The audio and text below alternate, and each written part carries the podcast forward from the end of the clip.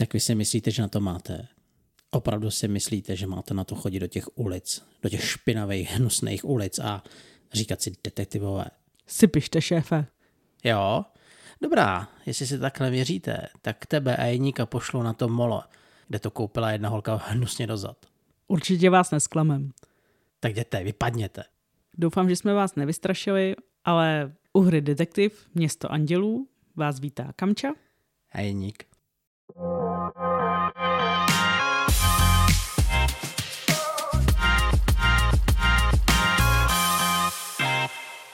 Než se vrhneme na řešení případu, musíme si odbít takovou tu klasickou administrativu. To znamená, že vám řekneme, kde nás najdete, ať už na Facebooku, na Instagramu, nebo dokonce na e-mailu podcastkrabici.gmail.com a pokud budete chtít vyplnit jakýkoliv složky, materiály, můžete na tyto sociální sítě nám klidně napsat. Zároveň pokud chcete, můžete i hlasovat v našich anketách přímo na Spotify.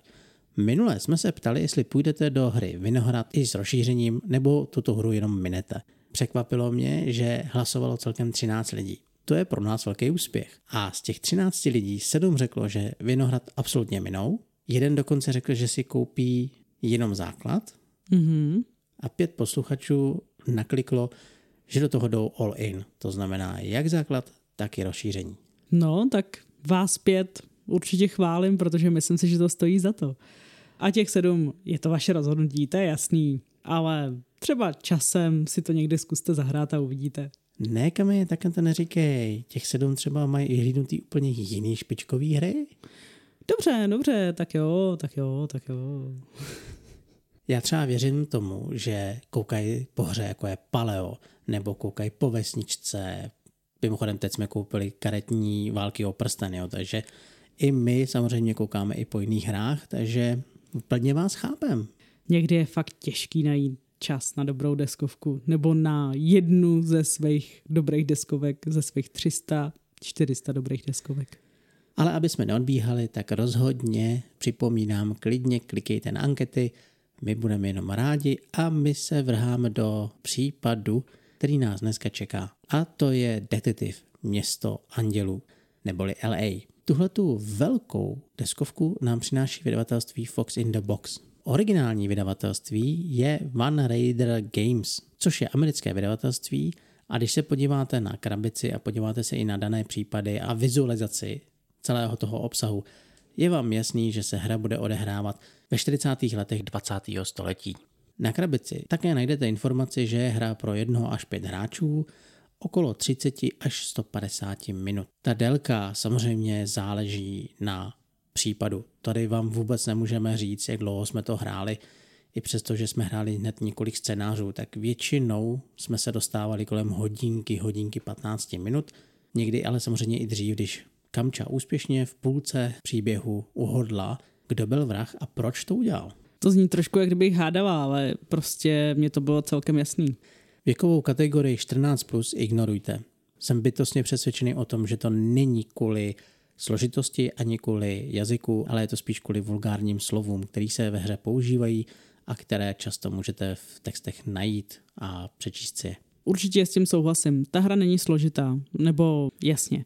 Možná ty závěreční složitý případy budou už jako složitější než ty úvodní. Ty úvodní si myslím, že bez problémů zvládne i menší dítě, ale je potřeba říct, že prostě opravdu jsou to detektivky. Bude tam týct krev, budou tam různý animozity mezi lidma, bude se prostě používat opravdu nevybíravý slovník a pokud byste to chtěli hrát s menšíma dětma, tak je dobrý, abyste tohle věděli a měli to nějakým způsobem s nima vyřešený. Kamča už trošičku nastínila, že případy mají nějakou úroveň složitosti. V každé úrovni najdete tři případy a je to zelenáč, veterán a tvrdák. My zatím máme odehraný ty první dvě úrovně, takže zatím jsme zkusili zelenáče anebo veterána, tvrdák nás teprve čeká. Asi se nebudeme úplně moc zabývat tou úrovní a tím, jak je to složitý, ale rozhodně zatím můžeme zhodnotit tyhle dvě úrovně. Než skočíme k tvůrci této hry, chci se ještě pozastavit u jednoho údaje, který na krabici máte, a to je to 1 až 5 hráčů. Tenhle ten počet je totiž trošičku zavádějící v tom, že jeden z hráčů se musí ujmout role loutkáře. To je člověk, který reprezentuje město, reprezentuje postavy a hráčům svým způsobem interaguje to dané město. Prostě zatímco v jiných detektivkách máte vždycky danou hru, která jede proti vám a většinou kooperativně se snažíte vyřešit případ a máte tam různý způsoby, jak tomu dojít. Někdy to bývá nějaká aplikace nebo něco takového. Tak tady v ideálním případě máte loutkáře a snaží se hrát proti detektivům a nějakým způsobem se je snaží třeba trošku jakoby svíst cesty nebo minimálně jim to malinko stížit. Je to takový prostě průvodce. Takže to znamená, že máte jednoho loutkáře a čtyři detektivy. Můžete detektiva dokonce hrát i kooperativně, to znamená, že odpadá potom ten loutkář, přesto to ale můžete hrát ve čtyřech hráčích. Víc než čtyři hráči prostě nemůžou hrát detektivy. A nakonec je tu i varianta pro solo hráče, to znamená, že to užije i jeden hráč, protože k tomu je taková brožura, ve kterých čte odpovědi a ten mechanismus tam potom funguje místo toho loutkáře. Ale k tomu se určitě dostaneme. Jen jsem prostě chtěl, abyste věděli, že počet hráčů je takhle rozvržen. Když se mrknem na autora hry, což je Evan Derrick, tenhle designer je vlastně hlava, ředitel Van Rider Games, což je ten vydavatel, jak už jsme říkali. Co se týče jeho dalších her, krom Detektiv, Město andělů, má určitě portfolio třeba solovku Final Girl, Dark Water, Dark Moon, evidentně je trošku zaměřený na ty tmavé věci, jak je vidět. Final Girl, tam tě doplním kamy, to se chystá na naše pulty dokonce v češtině a nejsem si jistý, klidně do mě kopněte, ale je to ve spolupráci Fox in the Box a Rexici.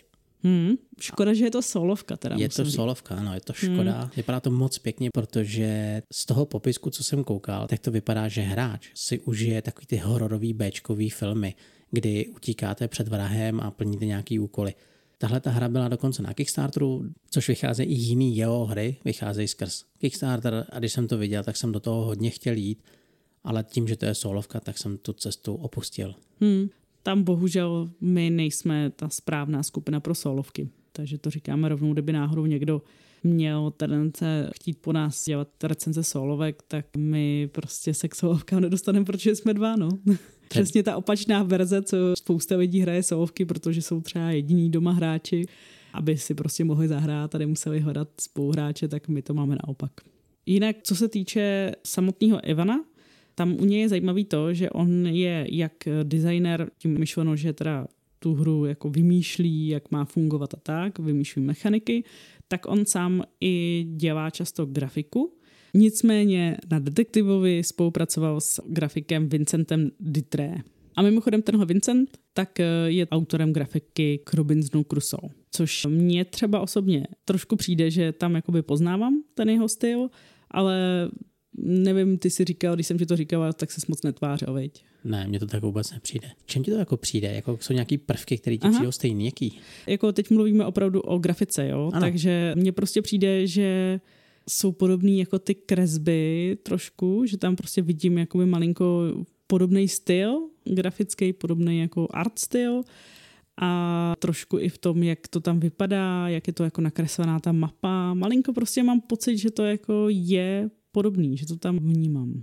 No, když to takhle říkáš, tak se na to musím víc podívat, protože samozřejmě Robinsona jsme hráli, máme ho hrozně rádi, je to jedna z našich velmi oblíbených kooperativek, ale normálně teď mi vypadly ty kresby. Takže dám na tebe doporučení a na hru se podívám. Jinak teda k samotnému Ivanovi, já jsem viděl docela hezký rozhovor s ním, kde se právě bavil asi půl hodinky o detektivovi, mimo ní tam představoval i rozšíření. A který? Protože tady jsou tři, dokonce jsou už Jedno ještě není úplně venku, to taky proběhlo Kickstarterem, ale jinak jsou dvě velké rozšíření, vždycky myslím si, že obsahují tři případy a teď se právě čeká na to třetí. Konkrétně se jednalo o rozšíření Smoke and Mirrors, protože ten eh, rozhovor byl z roku 2020, takže tam je potřeba říct, že je to teda starší rozhovor, ale byl docela jako pěkný. On vyprávěl vlastně, jak se k tomuhle vůbec dostal a říkal, že je velký milovník právě jako film noir a celkově videohry, které jsou nějakým způsobem tematicky zamířené do 40. let 20. století a i nějaké vlastně knihy. Prostě ten žánr noir má evidentně moc rád. Přijde mi, že ono obecně má opravdu rád tohle, dejme tomu, časové rozmezí prostě kolem těch 40. let, Pokud nevíte, co za filmy třeba to je, nevím, jestli ty víš třeba, co patří do žánru noir. Ne, nevím. Pokud byste nevěděli, co je vlastně film noir, je to období kinematografie zhruba kolem začátku 40. let až někdy do roku zhruba 55.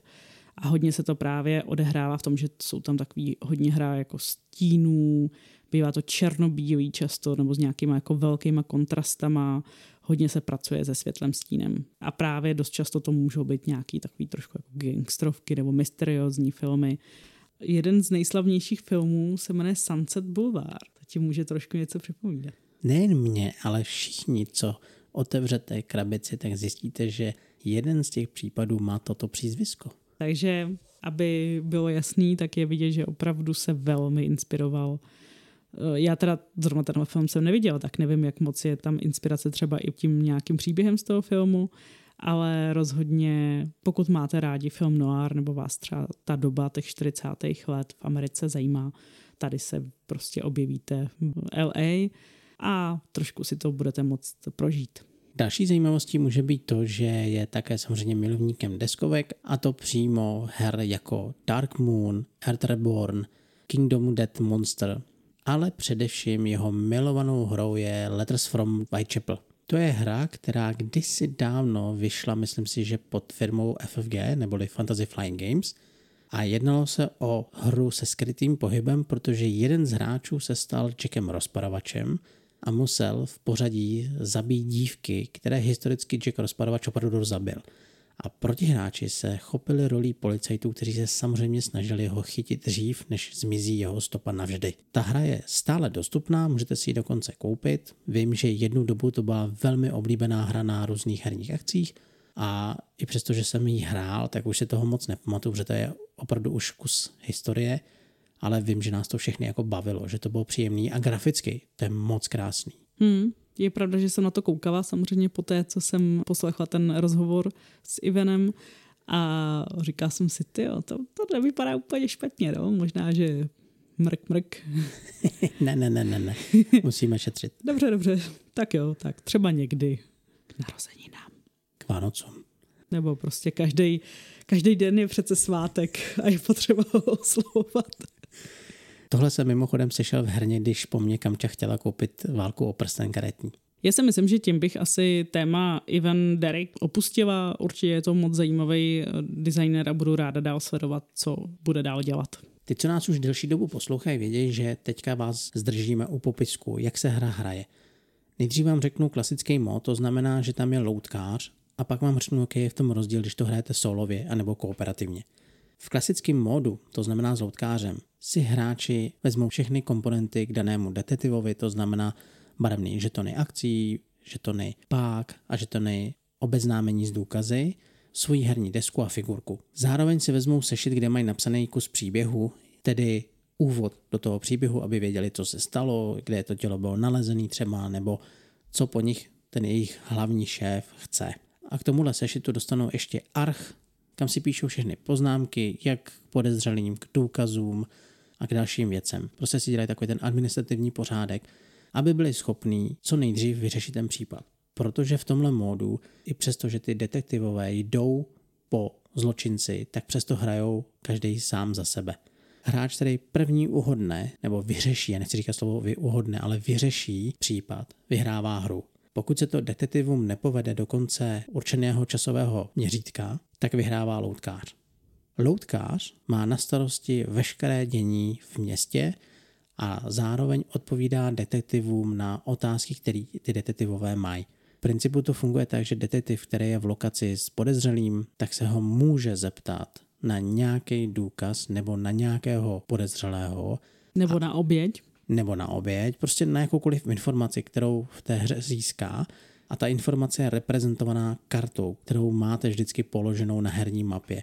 Těch karet tam může být hned několik. Dám třeba příklad. Máte třeba mrtvou dívku, u ní byl nalezený nůž a vy jdete za nějakým podezřelým a zeptáte se, hele Franku, co víš o tomto noži? A v ten moment do hry přichází loutkář, který se podívá do seznamu možných odpovědí a vybere jednu z nich a podá ji detektivovi. A teď pozor, nejdůležitější je, že ten loutkář se může rozhodnout, že tomu detektivovi dá lež, a nebo mu může i dát tu nejužitečnější odpověď. Ať už se rozhodne pro jakoukoliv z těch variant, samozřejmě, že loutkář se snaží detektiva zdržovat, svádět ho na jinou stopu, nebo naopak ho zmást, aby si myslel, že to teda udělá někdo jiný. A ten detektiv z té odpovědi musí vyčíst, jestli mu ten loutkář dává pravdu nebo tu nejužitečnější informaci, nebo mu taky třeba pěkně kecá. Pokud má pocit, že mu kecá, že ta informace není tak důležitá nebo tak dobrá, jak by chtěl, může jí spochybnit. A to udělá jednoduše. Vezme svůj žeton páky, dá ho loutkáři a řekne, já ti nevěřím, pěkně mi kecáš. Koukej kápnout božskou. Přesně tak. A loutkář samozřejmě ví, jestli lhal nebo jestli říkal pravdu a proto si chvilku hraje s tím žetonem a řekne, víš, ale já ti nemám co víc už říct. A ti mu vlastně jen naznačí, že tu nejužitečnější informaci dostal. A fígl je v tom, že v ten moment ten loutkář má páku na toho detektiva a může mu trošičku znepříjemnit to bytí ve městě andělů. Může mu říct, že na nějakou odpověď se nezeptá, nebo že nevyužije nějakou službu práskače, aby získal informaci od protihráče. Ale na druhou stranu, pokud detektiv měl dobrý čich a zjistil, že loutkář kecal, tak dostává páku na toho podezřelého a v příštím tahu nebo příštích otázkách, když se ho bude na něco ptát, může říct, hele, kápni božskou, protože na tebe mám páku. A ten loutkář mu musí odpovědět tu neužitečnější odpovědi, kterou může dát. Každý den, co hrajete, každý den si má čtyři akce, ať už výslech, prohledávání, prohledávání dotyčného, jít si vydělat nějaký peníze, anebo chodit po mapě. A v momentě, kdy mají všichni hráči odehrány své tahy, jde se do dalšího dne a jede se také tak dlouho, dokud někdo nevyřeší případ, nebo pokud neskončí termín na daný případ a potom všichni musí dát svůj tip, kdo to byl, proč to udělal a čím to udělal. Což je mimochodem přesně ta svatá trojice, kterou vždycky každý detektiv, ať už v reálu nebo kdekoliv, musí vědět, protože jinak se jedná o děravý případ a je možný, že u soudu to neuspěje. Proto se na to klade takovýhle důraz. Pokud to někdo vyřeší, tak se vyhrává hra, jak jsem říkal, ale pokud ani na konci toho termínu nikdo neuhodl vraha, nebo právě tuhle tu kombinaci, tak vyhrává loutkář. A jaký je rozdíl mezi solo variantou a kooperativní? Vynechte tam toho loutkáře. Všechno hráči hledají v sešitu odpovědí, který se jmenuje soukromé očko a hráči hrajou spolu, mluví o tom případu spolu, nevydělávají peníze, protože nepotřebují, nepotřebují nikoho plácet, nepotřebují získávat různé informace od svých protihráčů. A v momentě, kdy si v tom sešitu přečtete nějakou odpověď, tak ji můžete spochybnit. Můžete říct, hele, já ti nevěřím a vždycky u té odpovědi je číslo odrážky, kterou nalistujete a tam si zjistíte, jestli jste spochybnili správně, anebo naopak. Funguje to tak, že pokud to spochybníte dobře, máte normálně na toho dotyčného páku, pokud špatně, tak otáčíte žetony stresu, což jsou celkem tři takové žetony a v momentě, kdy je otočíte, tak se posouváte směrem k ukončení hry, takže ta hra je pro vás ještě rychlejší a rychlejší a vy na to máte méně času. Z našich zkušeností ta solo varianta není špatná, nebo ta kooperativní, protože my jsme to hráli kooperativně, není špatná, ale na druhou stranu, jakmile zahrajete jednou hru s loutkářem, budete mít pocit, že tam něco chybí. Ten loutkář tam má svoji roli, je to jako důležitý. Loutkář samozřejmě může ledas co ovlivnit a ledas co zlepšit nebo samozřejmě zhoršit, takže vybírejte dobře své loutkáře. Ale k tomu se dostaneme, to ještě budeme rozebírat dál. Jo, než se dostaneme k prvním plusům, tak řeknu jedno takový velký varování. Nečtěte si ty případy dopředu. Když se rozhodnete, že půjdete od prvního až po ten největší, po toho největšího tvrdáka, jděte postupně, nic si nenačítejte. Jediný, kdo si to může načítat bez strachu, že by si něco prozradil, je loutkář, protože ten se samozřejmě seznamuje s tím případem dopředu, takže si nic neprozradí. Ale varujem proto, že hned druhý případ odkazuje na první. Takže byste si prozradili ten první případ a už byste ho nemohli hrát. Hmm. No, rozhodně, rozhodně prostě nekoukat se na příběhy dál. A druhé upozornění je, hráč, který se rozhodne, že bude loutkářem, ať má dost času na to si pročíst celý případ, protože on se seznámí nejen, jak ten případ vzniknul, jak vzniká ta příčina, což je prakticky to samé, co si přečtou detektivové, ale zároveň on si přečte, jak to celé skončilo, jak to teda respektive celý bylo, proč se stalo to, co se stalo, přečte si všechny důkazní materiály i karty prohledávání, ale zároveň musí si pročíst všechny odpovědi, které může dát hráčům. A já jsem v průběhu hry zjistil, že to je nesmírně důležitý, protože když znáte dobře ten případ a znáte dobře ty odpovědi, tak jste schopný ty hráče dobře navést nebo spíš svést z cesty a dělat si s nima trošičku to, co potřebujete. Neříkám, že to je stoprocentní, ale rozhodně jste si jistý a v momentě, kdy hledáte tu odpověď, čtete si je a děláte tam různé věci, ty detektivové vás samozřejmě o to líp vyhmátnou.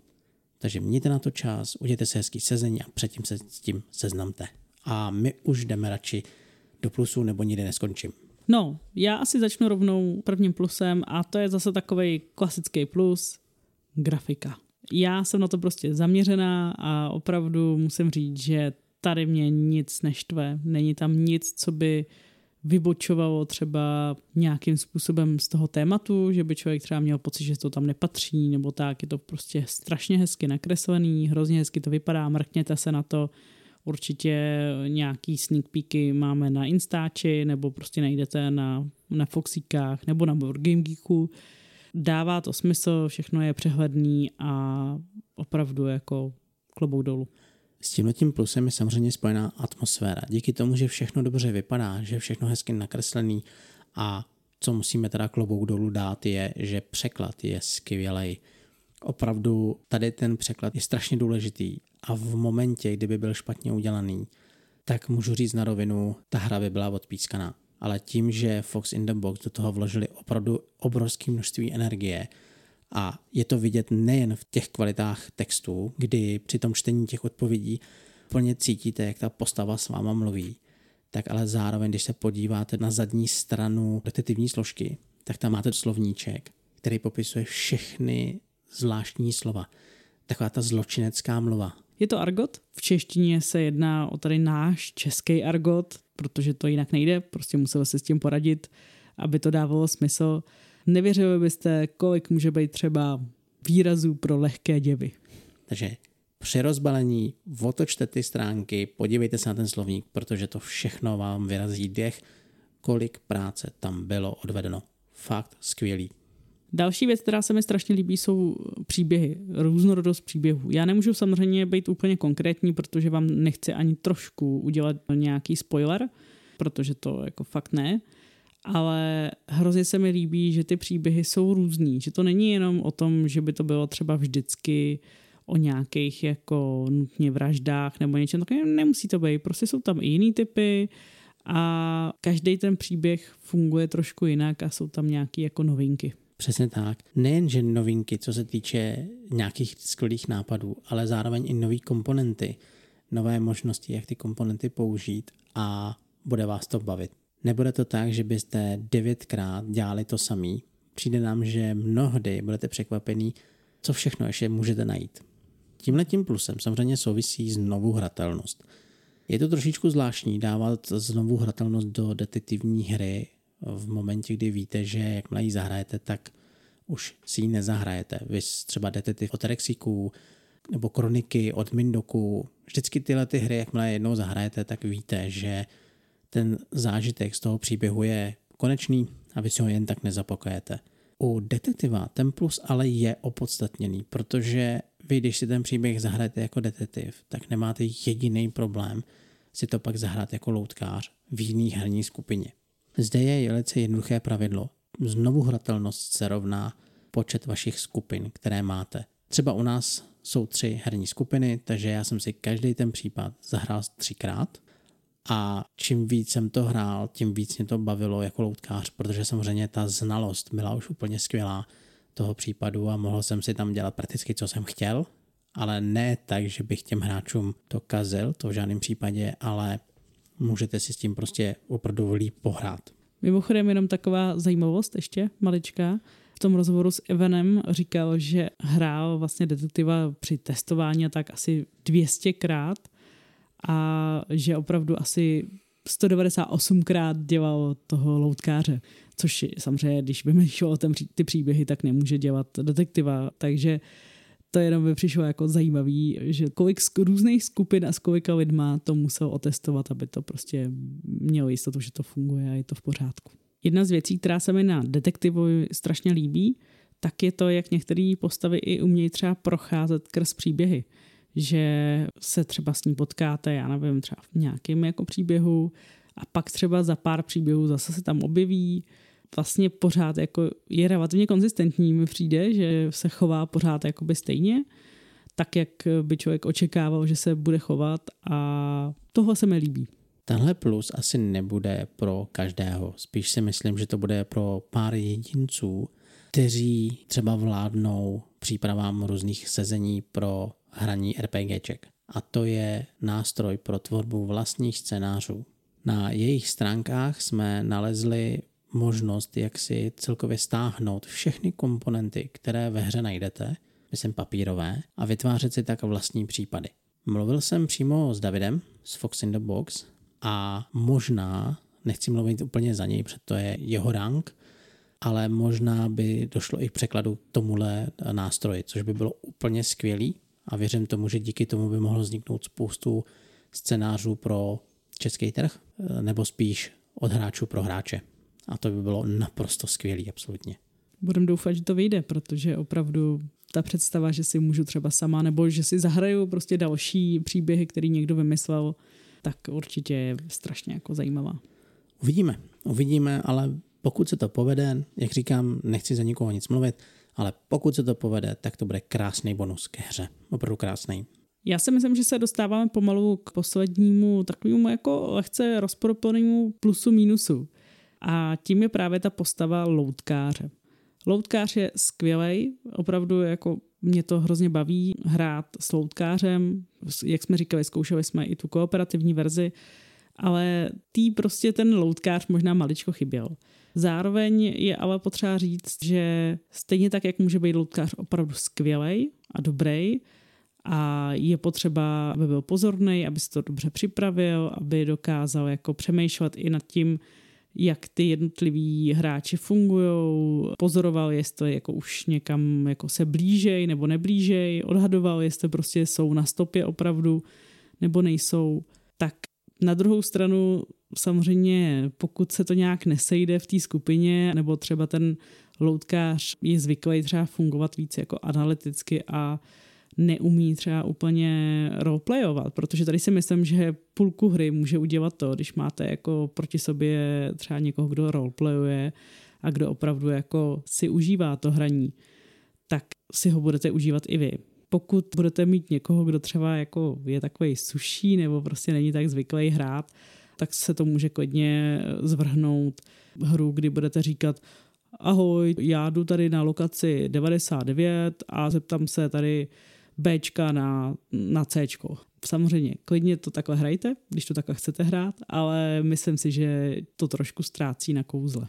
Já furt zůstanu v té rovině plusu, protože pro mě loutkář je obrovský plus, který tahle hra má a nebojím se dokonce říct, že ta hra stojí na téhleté postavě protože bez něj mě ta hra přijde jako průměrná detektivka. My jsme s Kamčou samozřejmě zkoušeli tu kooperativní verzi a jako kdyby tam najednou něco chybělo. Jako kdyby ta hra byla najednou prázdnější a ten loutkář to prostě umí neskutečně podpálit, umí to oživit a pokud, jak říká Kamča, do toho dává ten roleplaying, ať už změnou hlasu, výsměchama, arogancí nebo naopak ustrašeností, nebo třeba i trošičku hraným brekem, když třeba vyslycháte nějakou vdovu, což nenapovídám, ale vdovu, tak vy prostě úplně ožíváte a máte ten pocit, že to město je živý a že ty postavy tam opravdu něco dělají.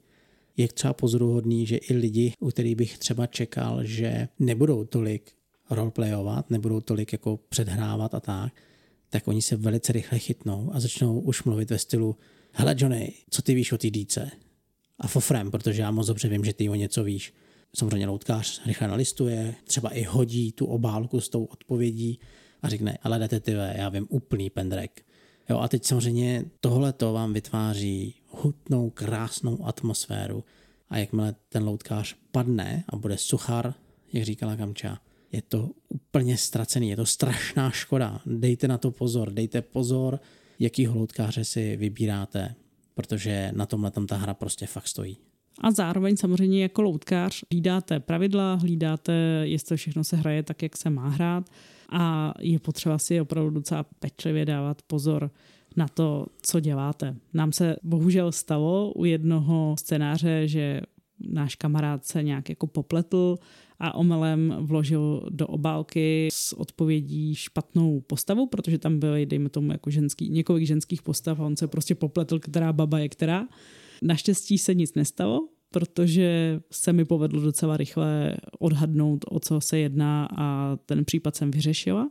Ale jediný, který tu chvíli se mnou byl detektiv, dostal odpověď, která mu jako dost napověděla. Tohle bylo velmi nepříjemný, protože já jsem celou dobu šel po úplně jiný stopě, já jsem byl přesvědčený, že to udělal někdo jiný. Najednou jsem dostal odpověď, při který jsem zjistil, že jdu špatně. A teď si jako člověk říká, no ale jak s tím mám naložit, protože já nechci podvádět, nechci hrát špatně, ale na druhou stranu je mi teda jasný, jak to bylo.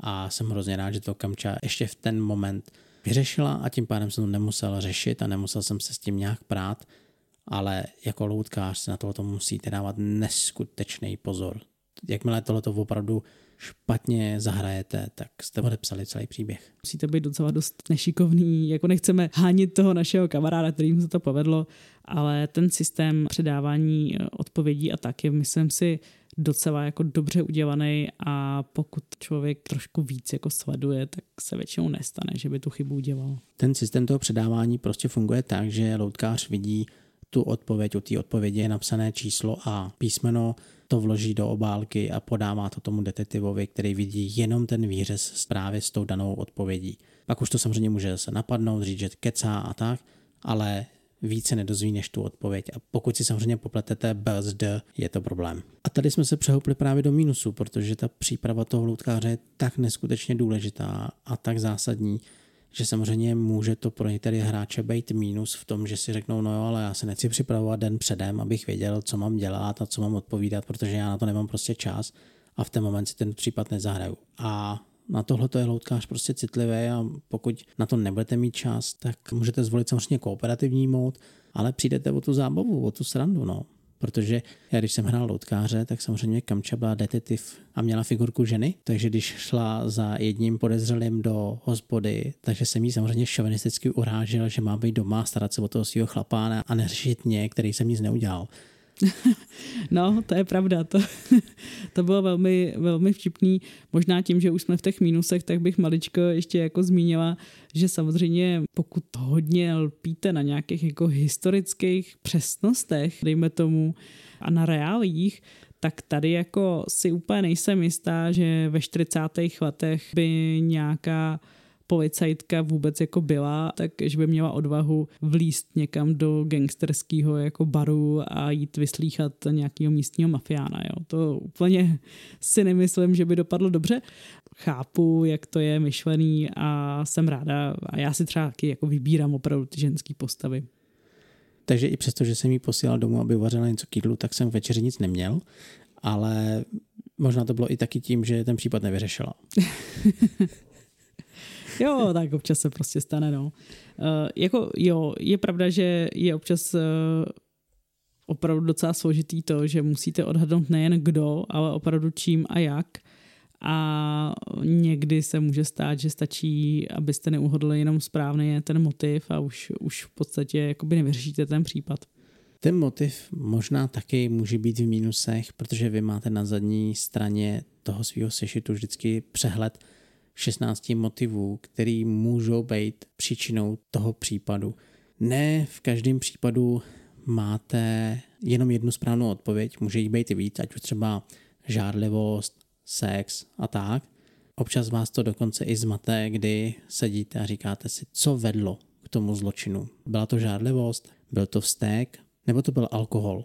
Prostě fakt nad tím sedíte a hledáte, co je tou příčinou. A můžu vám prozradit, že čím pečlivějc čtete odpovědi, tak možná tím líp pro vás v určování motivu. Je pravda, že určitě bych jako doporučila si vždycky důkladně prostudovat i tu složku toho detektiva, kde máte prostě ten případ, máte tam nějaký ten úvod do případu a opravdu si to přečíst. No zase zároveň, pokud to není vaše první detektivní hra, tak tohle je vám možná jasný. Tam jako skoro vždycky hodně je důležitý se dívat na ty jako detaily a opravdu si všímat nějakých věcí všímat si provedení třeba toho mordu, pokud se jedná o mord a tak, protože i to vám může trošku napovědět, o co se třeba jedná, nebo minimálně vám to pak jako na konci eh, zacvakne do těch správných eh, drážek a vyřešíte ten problém. Jako loutkář nikdy nelžu, vždycky posílám prostě pravdu. Mm-hmm. A proto řeknu i tady, že najít mínusy na té hře nebylo jednoduché a prakticky jich moc už nemáme. A mnohé jsme zmínili, ať už tu přípravu toho loutkáře, to, že to je citlivý na vytvoření atmosféry, že to je citlivý nejen ze strany loutkáře, ale samozřejmě i ze strany hráčů, ale víc těch mínusů asi nemáme. No, já bych možná zmínila ještě jeden. Dobře. A, a to je takový jako vlastně zase plus o mínus. Ty si ho už říkal, ty si říkal tu znovu hratelnost. Ta je samozřejmě lepší než u klasických detektivek, ale zároveň pořád je to detektivka, že pořád pokud třeba opravdu nemáte kolem sebe moc hráčů a nemáte moc představu, že byste tu hru si mohli vzít někam jinam, než si ji třeba zahrát někde doma s dvěma, třema dalšíma lidma, tak se může stát, že prostě už opravdu si potom nikdy nezahrajete. Tohle může pro určitý množství lidí být třeba omezující, my jsme se na to dívali i z hlediska ceny a podobně.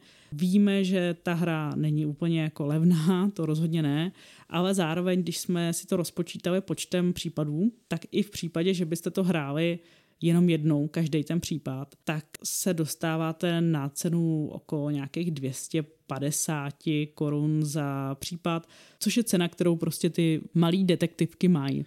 Jo, tady jsme si udělali maličký výzkum, protože detektivky jako třeba zaostřeno na zločin stojí 250 korun, detektivka od Alby stojí 299 korun. Takže máme prostě pocit, že nejsme rozhodně natažený, že neplatíme za něco navíc, ale zároveň jako obrovský bonus, a to já se držím teda furt toho plusu znovu hratelnosti, je pro mě tam možnost jít a zahrát si to prostě někde jinde po druhý jako loutkář. Jo, rozhodně je dobré vědět, že to takhle prostě funguje a že můžete hrát i v jiné skupině za loutkáře. Když jsme ještě u té znovu hratelnosti, tak já řeknu, že nemám problém tu hru vzít i mezi nehráče.